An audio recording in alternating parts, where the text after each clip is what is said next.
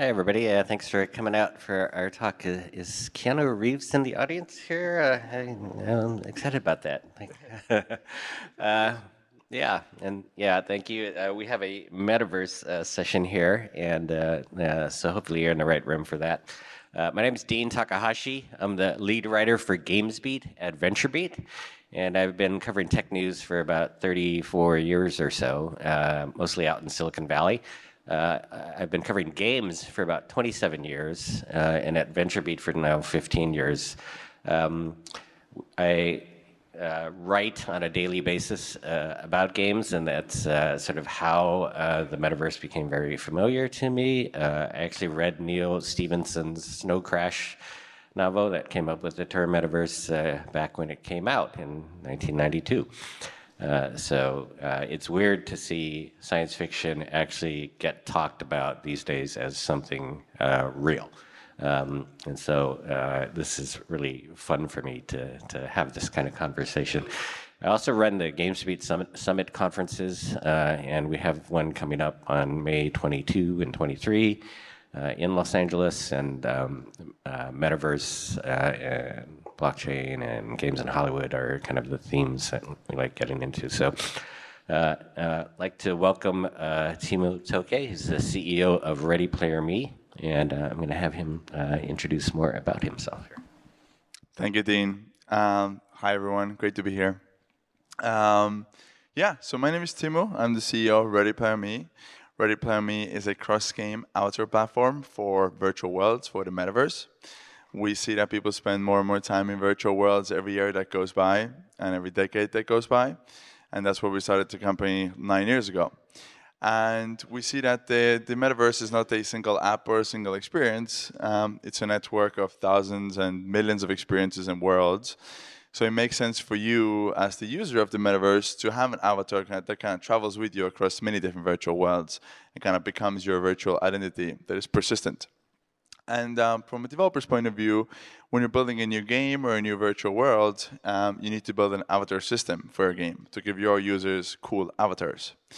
And uh, building a good avatar system takes many months, maybe even years, and it's a major pain for developers. Um, so we work with 6,000 companies now that use our avatar system, our avatar tech in their games, in their virtual worlds. And as a user, you can use the same exact avatar in all those different places. And um, why we think that's kind of important to work on is because the metaverse kind of has two potential paths. One of the paths we're going to talk more about today.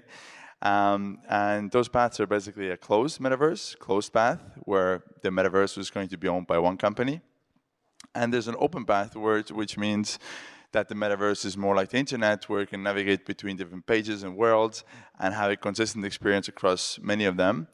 Um, and we think that's a more positive path. And, and for that to really happen, there need to be services and protocols and standards that link together different virtual worlds um, so it will become more of a network and not, not owned by one company. Um, yeah, and I've been building out this for nine years, starting from hardware, 3D scanners, uh, to custom building out the tech for big gaming companies like Tencent and so forth, and eventually building Ready Me, um, close to 100 people now and scaling quickly. So nine years, like, were you thinking about the metaverse way back then, or was something else like guiding you to this sort of inspiration here? I guess. Yeah, totally. So um, yeah, I mean, I was thinking about the metaverse more than I was thinking about school when I was 12. so, like, RuneScape was a game I spent a lot of time in, for example. And my first, like, hustle was selling RuneScape Gold to other kids in school. Um, so, you know, that was already kind of like made it obvious that virtual worlds and virtual assets have, like, real value in some sense.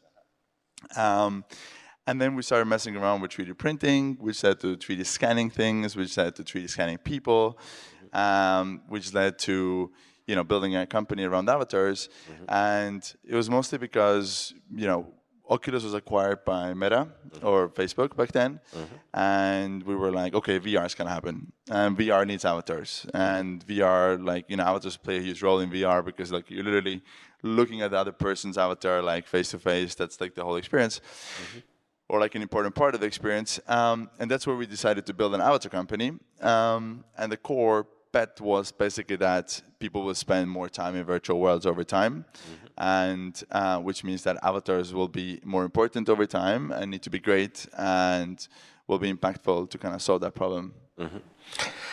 And the the name of the com- company is Ready Player Me, and it like you know it, um, you know inspired by Ready Player One, of course. And uh, in in that you know book and in the movie, um, it's really a single company that controls this whole metaverse. The you know the the Oasis created by James Halliday Halliday, right? And um, it's pretty dystopian in that way, right? I mean, it's not an ideal thing to have this uh, uh, sort of uh, universe of virtual worlds controlled by one company, right?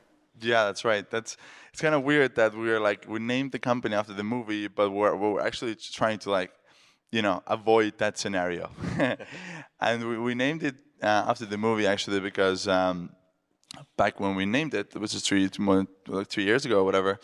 Um, people didn't know what the metaverse means, you know. So and we wanted to make it clear that it's not like avatars for games only, like or like games as we know them. Uh, but it's like more, it's like a bigger thing. It's like, uh, you know, how we're going to live in the future. Like we're going to live in the virtual world. Or like a bigger part of our lives is going to be in the virtual world. So like, and the best way we thought to, to, to achieve that back in the day was like, okay, like people know the movie, uh, and then like to connect it with that, that was the kind of the idea, basically why we why we connected it. Yeah.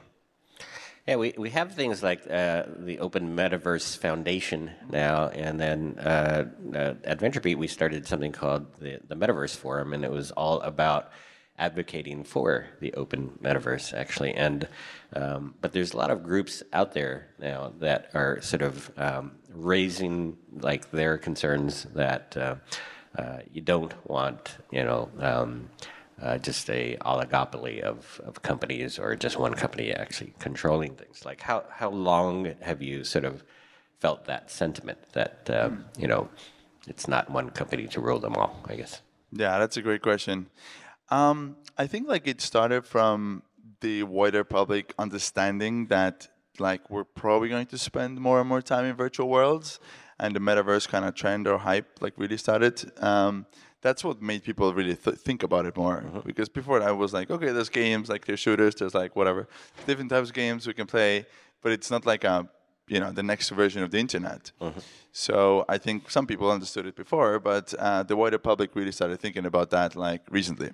So that's that's one thing, um, and I think the other thing is is really like it's kind of the Web three space, which has impacted people's thinking on, on how to build games. I think um, because the kind of the promise of NFTs, for example, is that you know you can own it and you can do whatever you want with it. Kind of the fact that like the interoperability, kind of the promise of interoperability, is kind of built into like what they are. So. I think, um, and there's a lot of like game developers that coming up. They're coming up now. They're thinking about integrating some kind of crypto or Web three elements to the games, um, and and all of them like are bit by default thinking about more open and more like anti-centralization and more pro decentralization. So I think those things combined kind of really like created the, the the moment we are in now, where like people really are more open-minded about building a more connected game and more connected world and, and so forth. Now, I guess one of the more interesting things I've heard about the metaverse, and like you know, um, how it could come to be, um, uh, came from uh, Jason Rubin over at Meta, and he he he mentioned that like, well, it's going to be, you know, the metaverse is going to be a 3D animated um, uh, thing. And so the people who know how to, or what you, what you need in order to do that is a, a game engine, right? And the people who know how to use game engines are game developers. And so it follows then that uh, gaming is going to lead the way into the metaverse, right? And the, the people who know how to build it already really um, are here and now um, at game companies. And um, and, and so you think of companies like, say, Epic with uh, with Unreal, but also with Fortnite, right, or Roblox, um, and uh, and you know Activision Blizzard with Call of Duty. Um, but, but you don't really think of an avatar, right, as being that that important or that big a deal. So, like, how did you think like like an avatar could actually uh, have more importance, I guess, in something like the metaverse? Yeah, totally. So I mean, the avatar is it's your identity, right? Like that is kind of like the only persistent, logically persistent part of any social virtual experience. Like you need to have an avatar in every 3D world where you like that you visit, and the avatar is always like a representation of yourself. So like why are you supposed to create an avatar each time from scratch that it looks different and feels different and doesn't represent your real identity? Mm-hmm. Um, so like we kind of like at some point understood that the avatar can be like the glue or the, the link between all those different things. Mm-hmm. Like a single game like can't be the metaverse, right? It's like a single game. It's a sim- single world. Mm-hmm. Um, a single game engine can't be the metaverse because it's just one g- game engine. Mm-hmm. So there need to be some kind of a services that link together different parts of the market, different game engines, different games, different worlds, different you know cryptocurrencies, different like whatever. Mm-hmm. Um, so like and the avatar feels like a very persistent part of every experience naturally. Mm-hmm. So if you can use that to really like build those bridges, then that's actually very powerful. Mm-hmm. And um, and also just like from a business perspective, a big part of the metaverse or gaming economy today right. uh, is around avatar, right? Like there's there are game games very heavily kind of monetize avatars. Mm-hmm. People are very willing to pay for avatar assets if any of you have has kids from like you know eight or ten to fifteen, then uh, you've seen those Roblox and Fortnite, uh, you know, uh, uh, payments mm-hmm. on your accounts.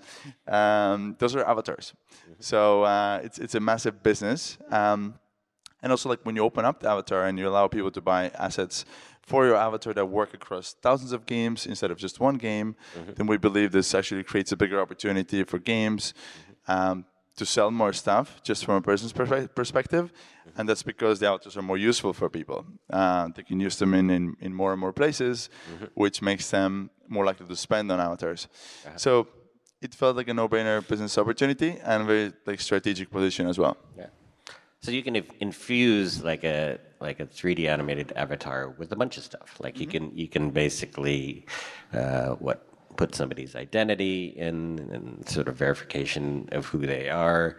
Um, uh, the stuff that they own, yes. I guess they, they can bring with them from one place to another. Um, and uh, I guess, yeah, it, it, it, in all the, all the things I guess that uh, like really are associated with uh, with being able to or wanting to be able to, to travel into new places, right? Mm-hmm. And so like if you can say bring stuff that gets translated from one world to another world like i don't know you take your your high level sword uh, and take it into a call of duty world uh, maybe it becomes a high level gun or something at the border right? So so these are these are ideas then that um, you guys have been playing around with then definitely yeah so we, we, we we believe that the avatar is kind of like the most, it's the strongest part because it's something that you have an emotional connection with. It's kind of like naturally, when you think about your kind of metaverse experience, it's kind of like a center. Um, sorry. it's at the center of that. So, um, so like you can attach to other things um, to that, like uh, things you own, you know, your wallet, thing, how you pay with things, and, and so forth. But um, uh, we're very focused right now on like making sure we make the best avatars, and most importantly, build the best tools for game developers. Mm-hmm. And any other things we add are like make game developers' lives better, make it easier for them to monetize games, and so forth. That's uh, what we're all all about. Um, so any kind of additional services or like parts of the product we add mm-hmm. need to be uh, give like game developers more power and more value rather mm-hmm. than like um, you know, us as a platform. Mm-hmm. And uh, by the way, I forgot to mention we will be taking questions from the audience too. And uh, I guess if you send through the Slido app, uh, then we'll be able to see the um, questions come up on the screen when you have them. Uh, so uh, I, I, I, think I guess on the flip side, like why why do say consumers or players really uh, want this? Like, you know, are they asking to be able to take their avatars from one place to another? Are they that attached to to what they create? I guess. Yeah, totally. So, um, So consumers want to have an avatar that represents them. Number one, create an avatar that either like you know you can take a selfie and create an avatar that looks like you with Ready Player Me, or you can create something like that doesn't look like you, but it needs to represent kind of what you want to look like or whatever. So that's number one. Mm-hmm. And then once you have an avatar that you already play with and you like and you you know maybe buy stuff for, then yes, people want to use it in multiple games. And we see that in our network, like players play several games with their avatars. Um, they sometimes create different avatars for different use cases. So uh, if you have a professional avatar, then it's going to be more professional. it's not going to have face tattoos uh, and things like that. Uh, versus you have like, um, and that's kind of like your LinkedIn profile, you know. And when you have like an Instagram avatar, it's more social. Then uh, it's going to be cooler and maybe it has face tattoos. Uh-huh. Um, but yeah, inside the use case, people want to use the similar avatars. And as far as like the buzz around the metaverse goes, like I mean, we we saw like uh, well, I don't know. Uh, Ready Player One was uh, inspiring for a lot of people. Uh, some people liked it, some people hated it, uh, but uh, it it raised uh, the metaverse into the uh, public consciousness, I think. Uh, and then, and of course, Mark Zuckerberg uh, in October of 2021 renamed uh, Facebook as as Meta, and that uh, um, you know, led to a skyrocketing sort of awareness of the word uh, the metaverse. Uh, like if you if you looked in the previous 20 years plus, it's 30 years on now since the, the metaverse word came into being. Um, uh, 2021 was just like uh, the the hockey stick up, right? Uh, but now it's it's also like almost like a hockey stick down as well. and it's maybe half of, uh, I guess, the usage you see in, in something like Google Trends or so. So I wonder what you think about that buzz and the, the, the change in the buzz. Like what's what's been happening there? Yeah, it's uh, first it's nice, so you can focus on building the things. but uh, yeah, so how, how we um, think about it generally is like, you know, the metaverse came to the public consciousness like a few few years ago, and people started speaking about it a lot, and um, and that's great. Um, you know, uh, the fact that the buzz has come down hasn't changed like how game companies are performing. For example, um, you know, gaming is a two hundred billion dollar industry, um, which is uh, you know like almost four times bigger than the music industry, for example. So it's a massive industry already. Uh, so the metaverse is already here. There's almost three billion people that play games. Um, again, if some of you have like 10 to 15 year old kids, they hang out with their kids in Roblox. Like that's what they do. Like I used to play games, but I used to also hang out with my friends on a basketball court and you know spend time together. And like the basketball was kind of the side activity. Uh, but then the main thing was just hanging out together and then spending time together. All that stuff is now, or part of that stuff is now happening in virtual worlds. So the fact that people like speak less about the metaverse, um, you know, doesn't really change that at all. So there's a whole generation of kids that are metaverse native that are growing up. Um, there are almost three billion people that play games, and people will spend more and more time in virtual worlds every year that goes by. Uh-huh. Yeah. And do you, do you think we want to hop from world to world to world? I guess just Yes.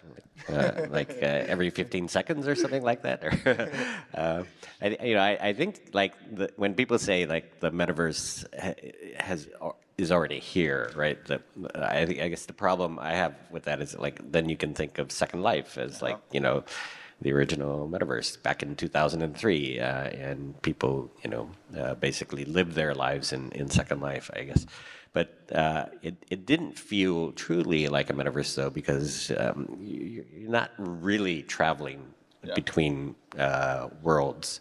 You can travel within Second Life, but not go from uh, from Second Life to World of Warcraft to to Roblox to Fortnite, right? And that uh, that these borders they're not porous, right? They're really difficult borders to get through, and like you're you're going to be paying somebody else uh, as soon as you uh, do that. And so, to me, it feels like like the metaverse should be something where you go from place to place. Um, you can do it in real time. Like you snap your fingers and you're you're there, right? You don't want to wait. You don't want to have all this latency. And yeah, it should feel like you know you're in the Star Trek holodeck too. It should be like a simulation of, something that looks uh, absolutely real, right? And so, so when you describe it, I think it, when I describe it that way, I, I think like maybe it helps address some of that confusion about like, okay, is it here or is it coming in the future, right? And a lot of this uh, science fiction-like stuff is really coming in the future. And so, like, if that's the scale, like from Second Life to the holodeck, like, where do you think we need to be in order to have just like real businesses? Yeah, that's a that's a that's a great point, and and fully agreed. Like this is the the real metaverse is the one where it's fully open, interoperable. You can navigate be- between different worlds and have a consistent experience. And we're not there yet at all. Um, we're there with like games. Like people spend a lot of time in virtual worlds, which is the first step of the metaverse. Like you need to you need to have interesting experiences and and so forth. I think on the scale of like uh, a closed game to like um, a fully open metaverse, like we're very early, mm-hmm. right? Mm-hmm. Like I think Ready Me, uh, we are really like doing some of those things that haven't been done before with avatars, of mm-hmm. course. Uh, you know, and we're trying to break down like our mission is to break down walls to build a more connected virtual world, and we definitely see that that's starting to happen. So um, you know, we launched a partnership with Mini Royale Faraway uh, a few weeks ago, for example, where for the first time ever, an avatar from a game, mm-hmm. like Faraway, their game, uh, came out of the game and now is usable in thousands of other games. So this has never ever happened before, which is kind of crazy. If you're not in the industry, it's like it feels like why like has this never happened before? There's a lot of technical reasons, there's a lot of business reasons, but th- these things are just now starting to happen. Like that was two weeks ago mm-hmm. when for the first time ever an avatar that originates from a game goes to like thousands of other games or any other games. Mm-hmm. Like this is crazy. What's, so like very that, early. What is that example to? Like uh, the particular uh, company, right? Yeah, so there was a particular company Faraway, uh, Mini Royale is the game, and basically they had you know hundreds of thousands of avatars that people owned. They were NFTs. They don't, by the way, we, they don't have to be NFTs. These particular avatars were, and then uh, people that own those assets can now connect it to Ready Player Me and use it in, in, in our entire network. Mm-hmm like the Ready Player Me avatars themselves are already interoperable, but this is an example of a game exporting their existing avatars and allowing them to you know be transported to other places. And now, like all the future avatars they will sell, for example, have more value because they're usable not only in their game but across thousands of different games. Mm-hmm. I think you mentioned this example of sneakers, right? If you yeah.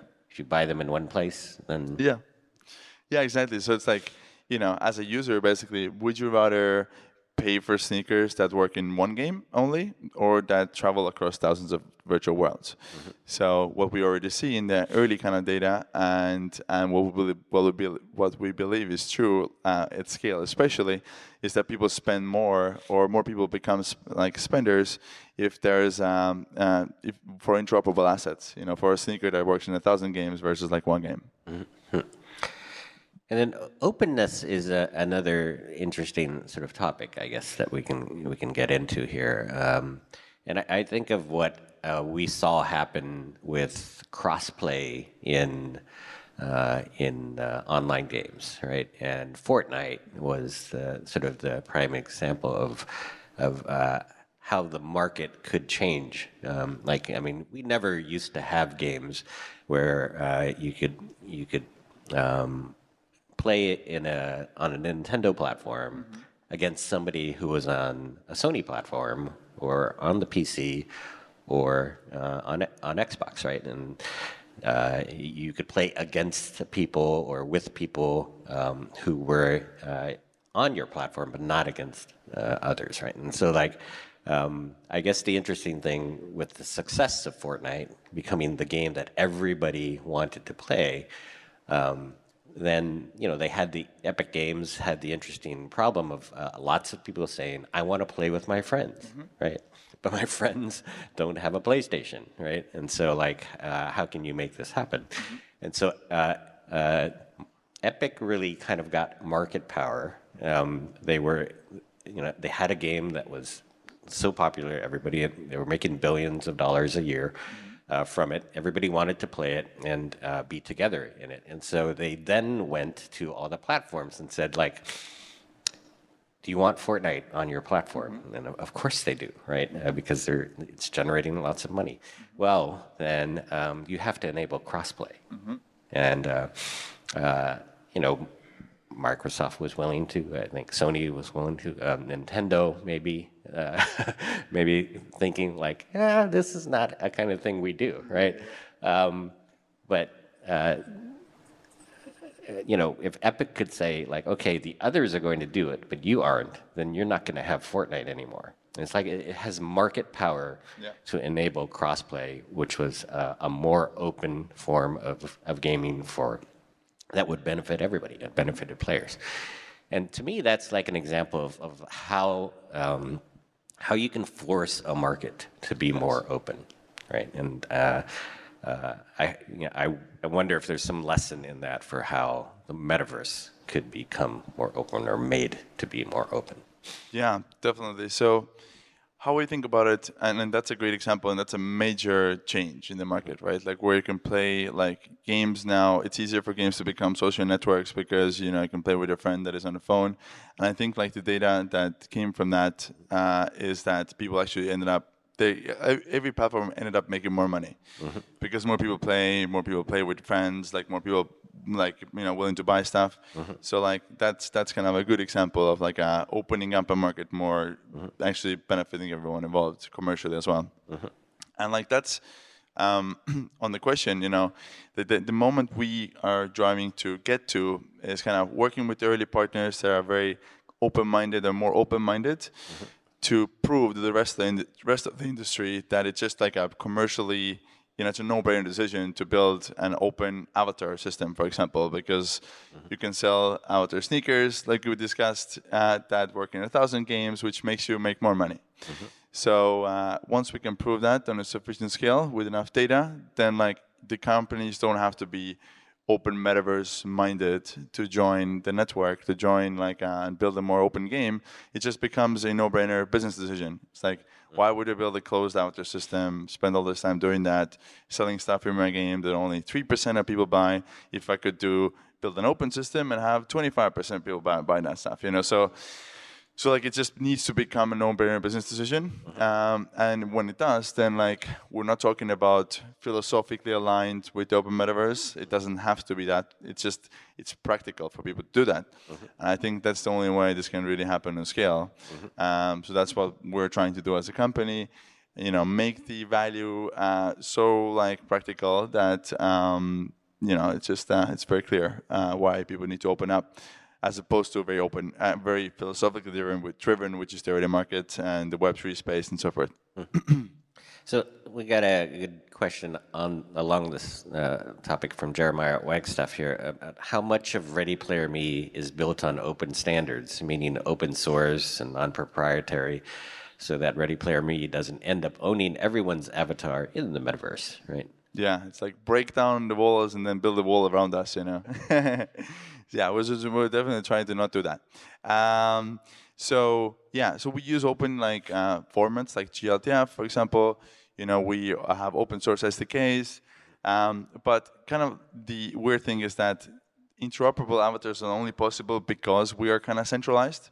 So uh, you know, we basically deliver avatars in different technical specifications and and and kind of like whatever ways the avatar needs to be delivered at, depending on the game. Uh, and we are kind of a centralized service that makes that happen.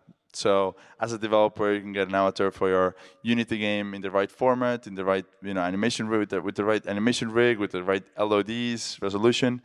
Um, and as a Unreal desktop game, you can do the same.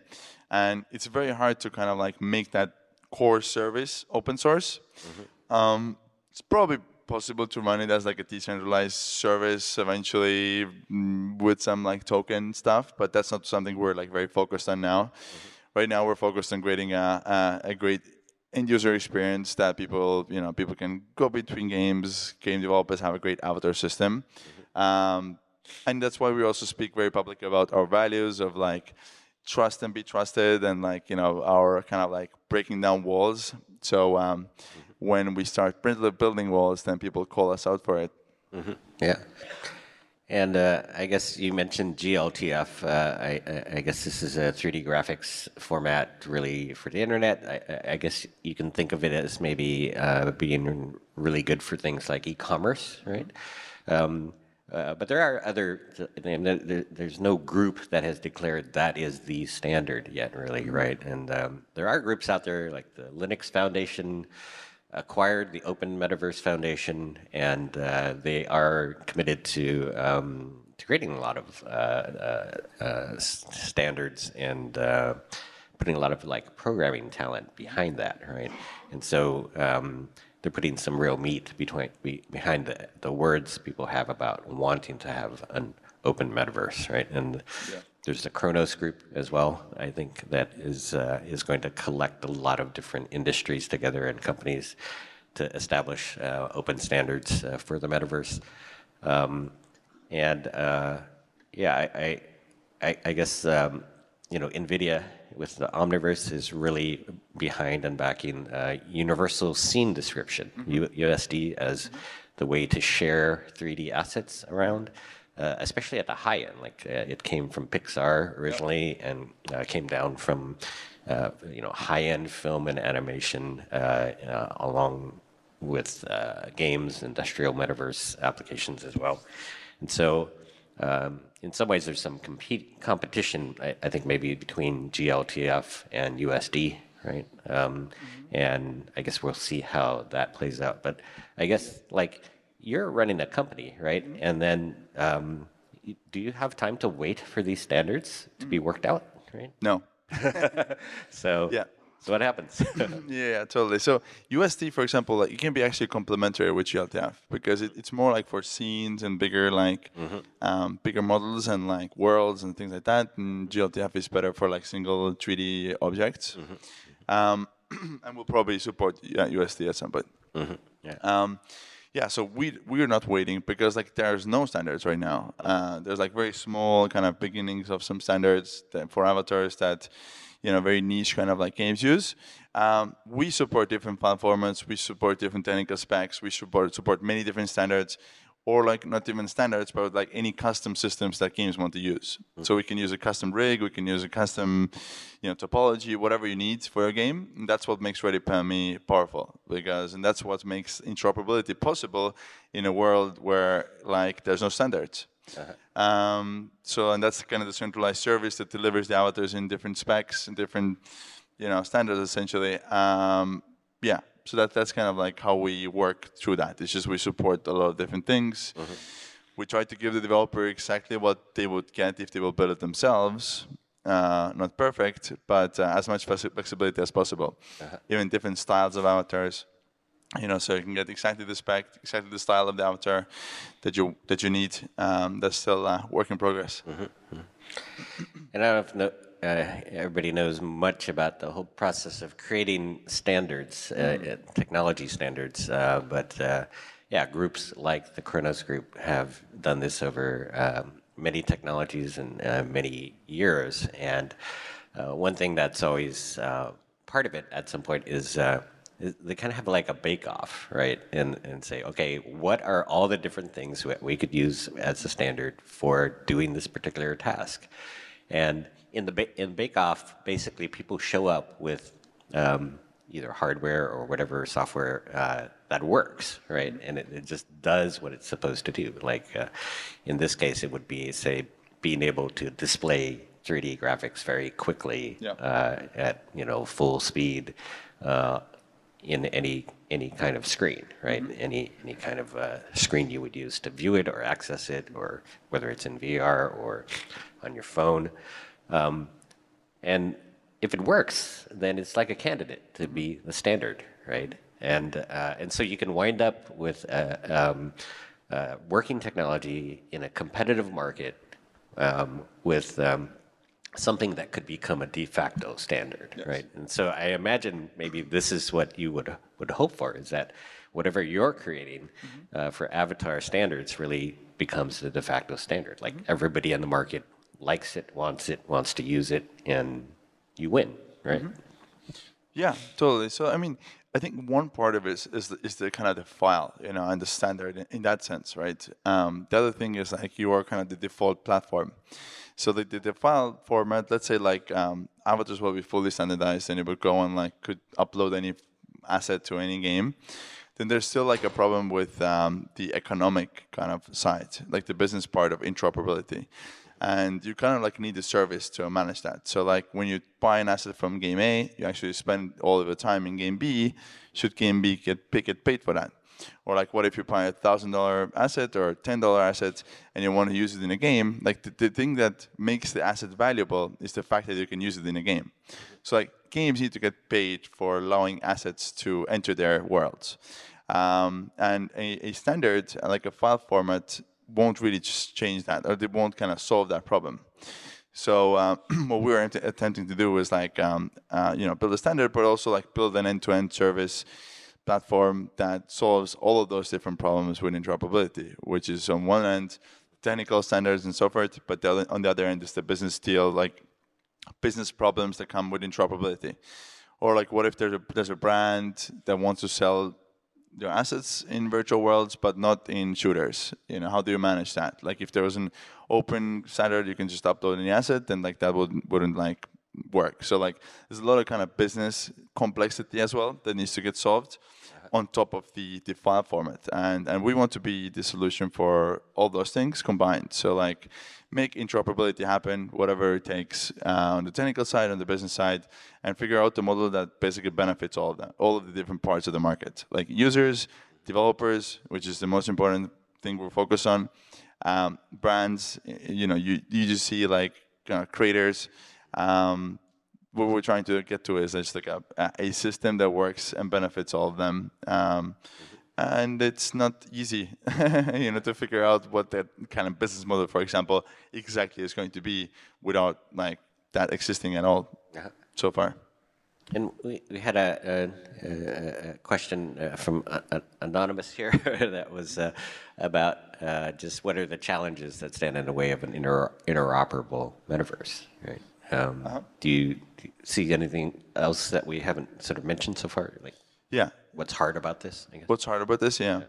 So I mean, what's hard about this is like people are, are so used to like you know, first um, the only group of people today that know how to build interesting virtual experiences is game developers. Uh, and a lot of people are trying to figure it out, but this is the core like market that knows how to build interesting experiences. And building a game is hard and there's a high failure rate and, and so forth. So the industry is generally pretty like risk averse. Um, so you don't want to like build an open economy and see what's going to happen. Uh, if you built like 10 economies before and they're closed walled gardens and you know what's going to happen when you do this or that and, and so forth. So pe most people just keep doing what they're doing. They just keep building closed walled garden worlds and they don't want to change because like why would they?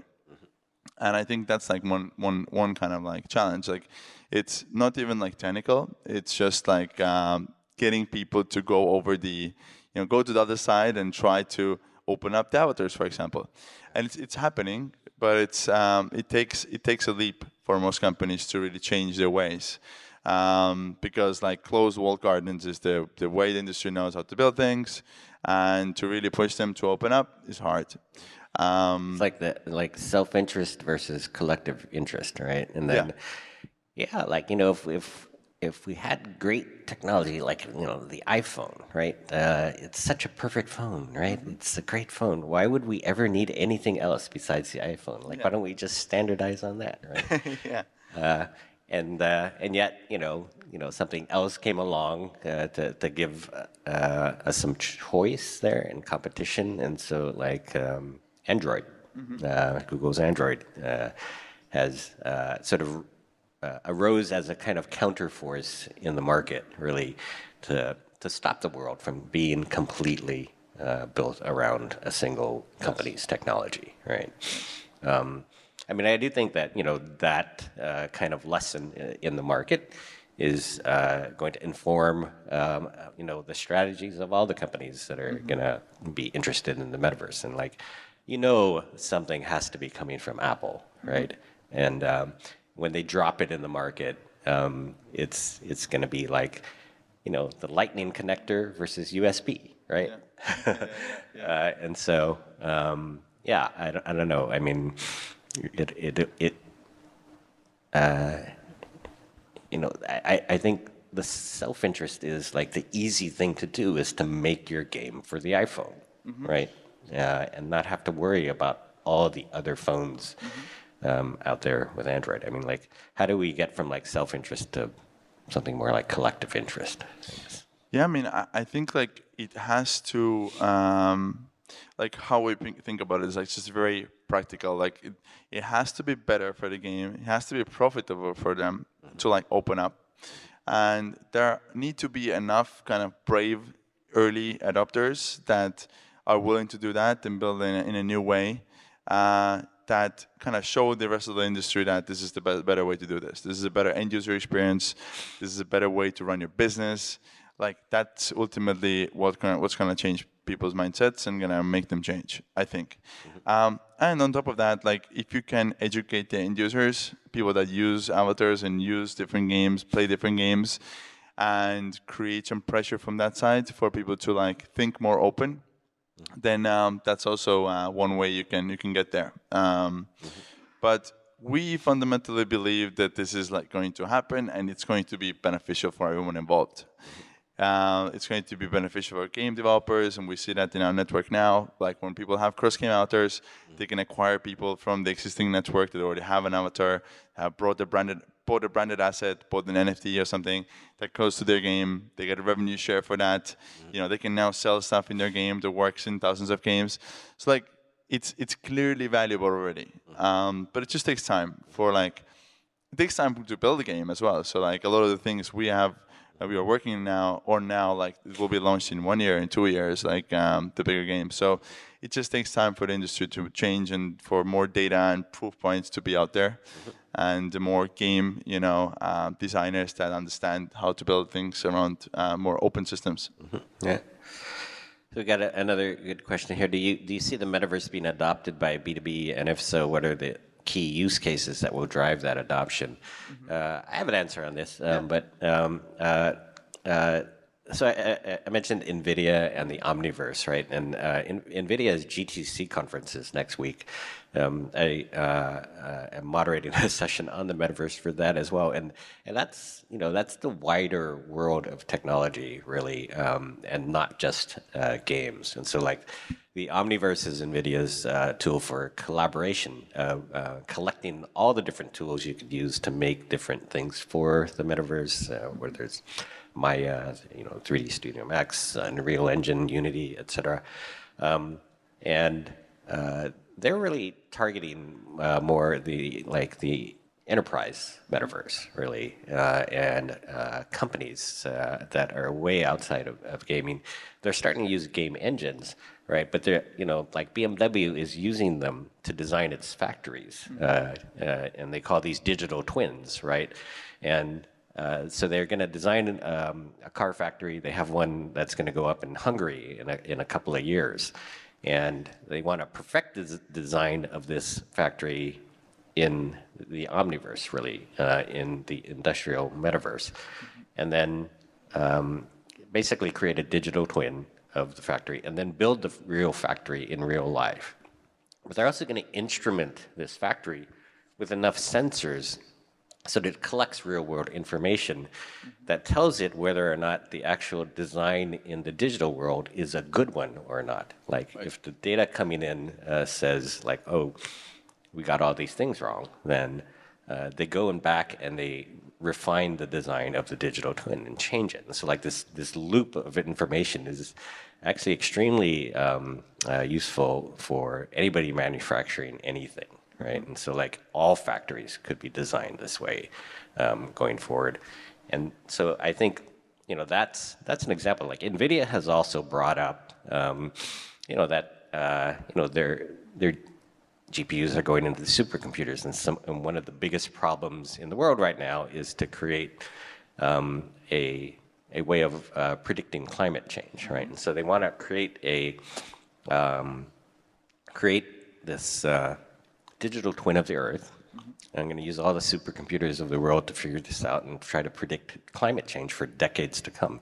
But in order to do that, it has to be accurate to like a meter level uh, construction of like both the atmosphere, but everything on, on the planet as well. And so they have to create a digital twin of the Earth, uh, which is crazy. Like, but it has this use. Like, there's also like multiple uses for this kind of thing. Like, you could use this to test self-driving cars. Mm-hmm in a digital world because you can't test these cars on the streets because you're probably going to kill people, right? uh, so there's that, and so like there's there's dual use technologies that um, I think can help uh, you know bring the metaverse along closer. There's a game developer out there, Brendan Brendan Greene, who is uh, you know creating. Um, he's the creator of PUBG, Player Unknown's Battlegrounds. He's the, you know the pioneer of battle royale in in games, and he's creating uh, something he calls Artemis, which is a basically a digital twin of the Earth, and he wants to um, use that for the game for uh, for a game uh, where you know you just go in and you create your own games right. within it, and so like. Um, the interesting thing that the, you know the CEO of NVIDIA said was that like you know when asked, um, you know when you create Earth 2, the whole digital twin of the Earth, um, are you basically going to get the metaverse for free? And he said yes. So you take you take that, you give it to Brendan Greene, he creates his his gaming world, mm-hmm. right? So I think that's where. Uh, uh, companies that are in this space don't have to do it all themselves. Yeah. They could get the metaverse for free. Right? Totally. And I think that's like the gaming industry right, so, right, really likes to build things from scratch. Mm-hmm. So I think, um, but there's a new kind of uh, like the trend is that smaller teams build bigger games and they want to do less things from scratch and they want to focus on the in, like the experience um, that comes out of it over reinventing everything.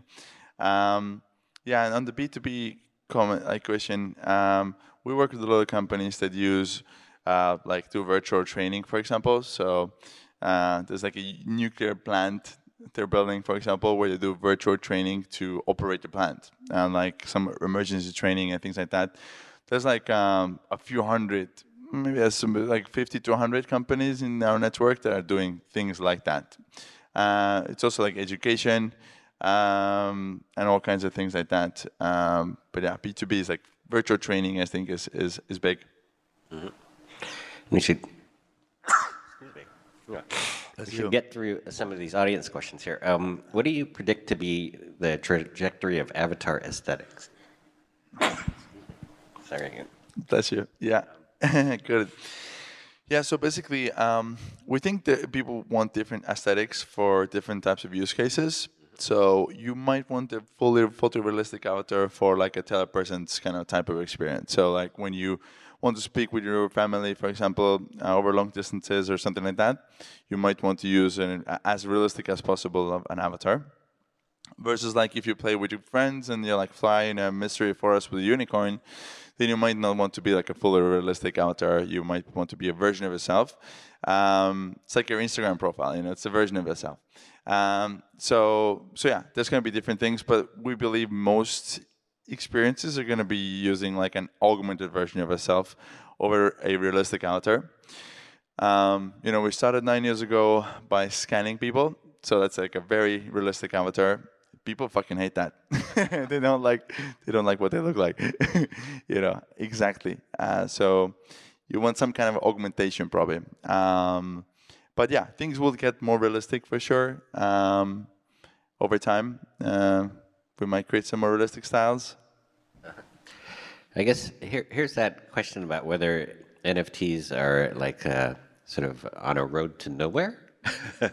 or they're going to be the, the on ramp to the metaverse, right? Yeah. Um, and uh, so people are adopting NFTs as their online identity. Any plans to partner with companies like Yuga to let people use NFTs to build their avatar? Yeah, totally.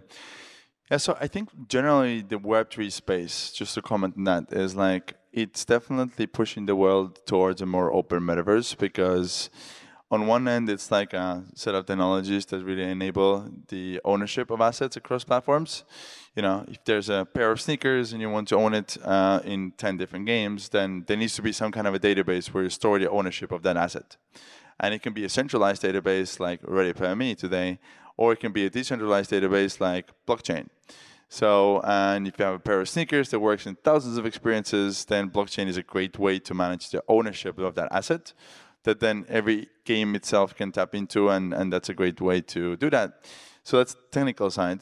And the other side is the, the kind of the philosophical side, which I we, we spoke about before, like companies wanting to open up. Like that space has a very kind of open uh, mindset. So, and that's actually kind of coming into gaming, that's making some kind of new gaming companies build more open, and that's also very big.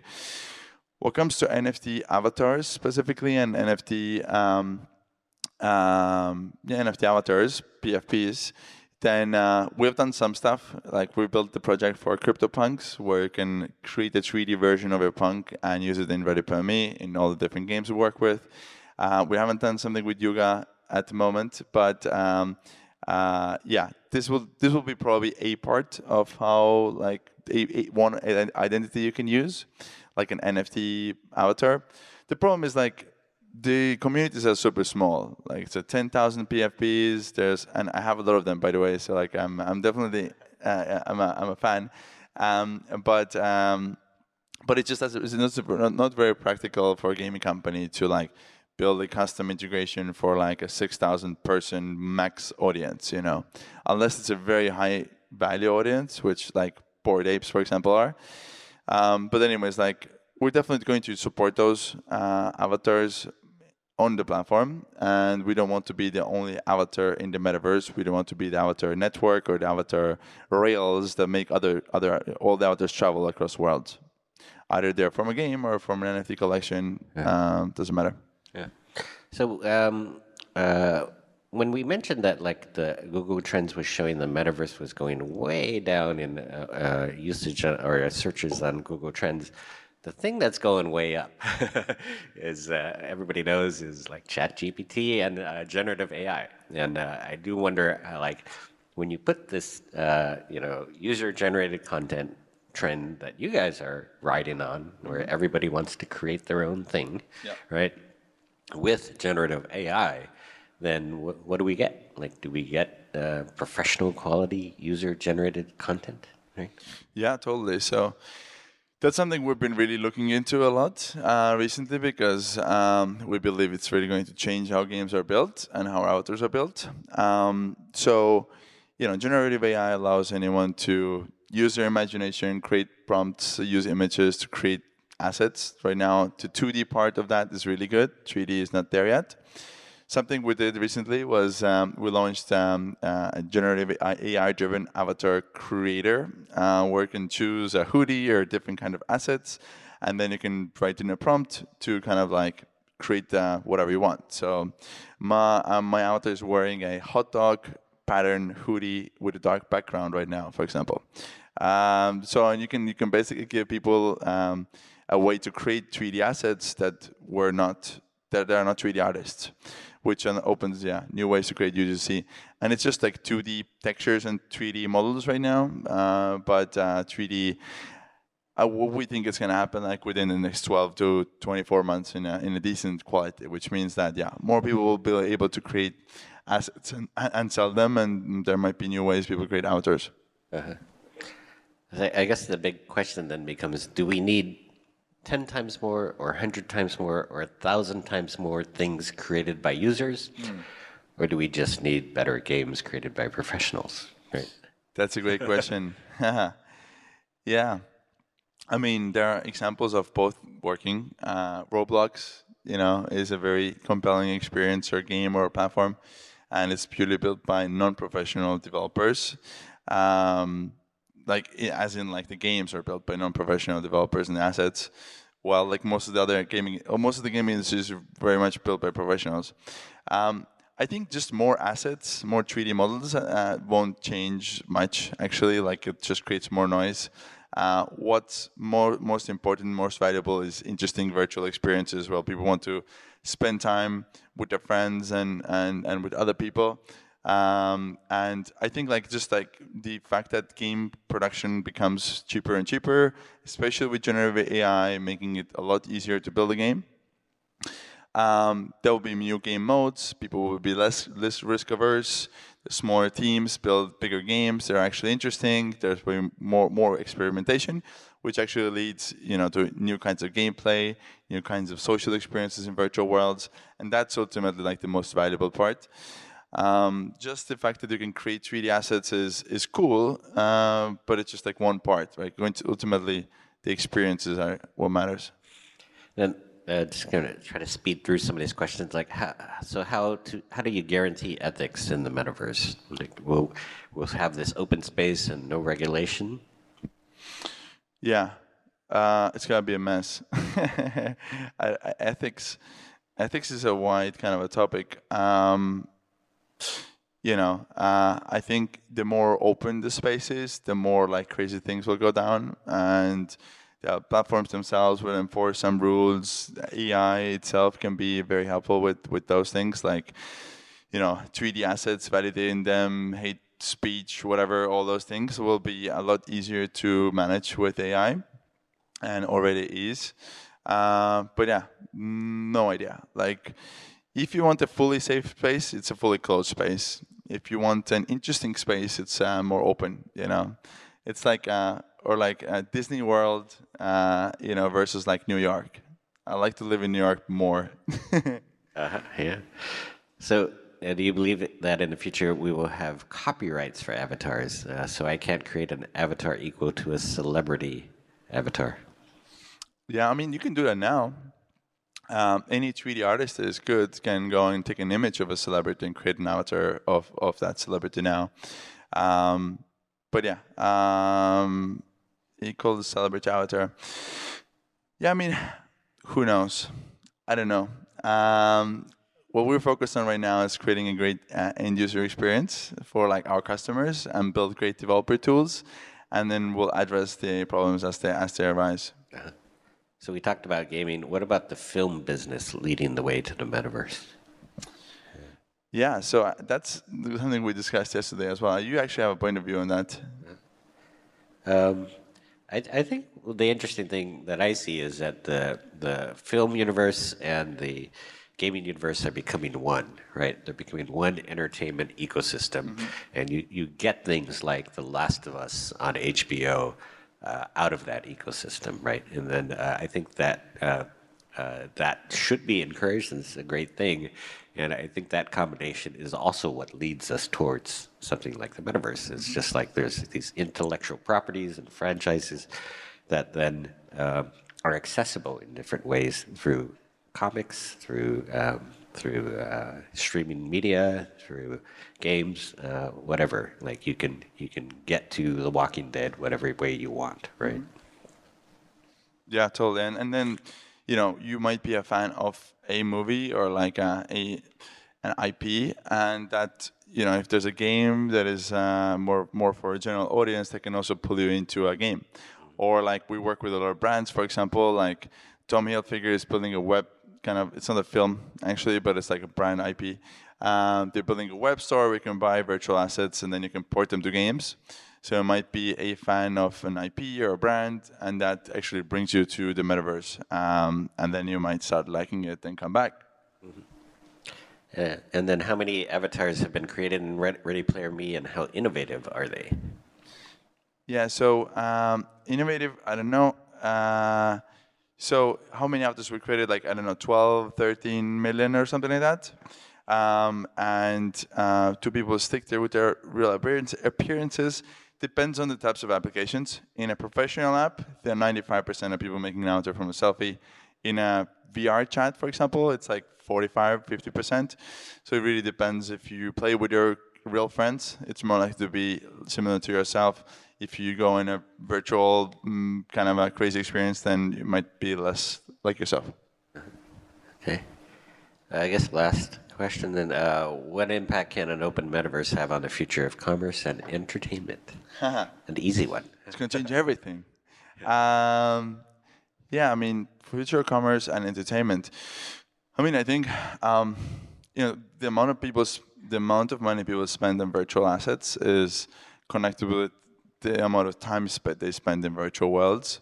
So um, that number is going to go up over time. Um, the open metaverse allows more brands, more individual creators to take part of that economy and to set up a store and sell stuff that works in thousands of games instead of having to go to a single game developer and convince them to you know add their yourself to their store or like for a brand for example they can focus like they work with us they can focus on creating assets and selling them on in their community there to their people and uh, and we make sure that those assets work in uh, a lot of games so i think uh, the open metaverse would just be open so more people can people can take part and more people um, will will benefit from it very good.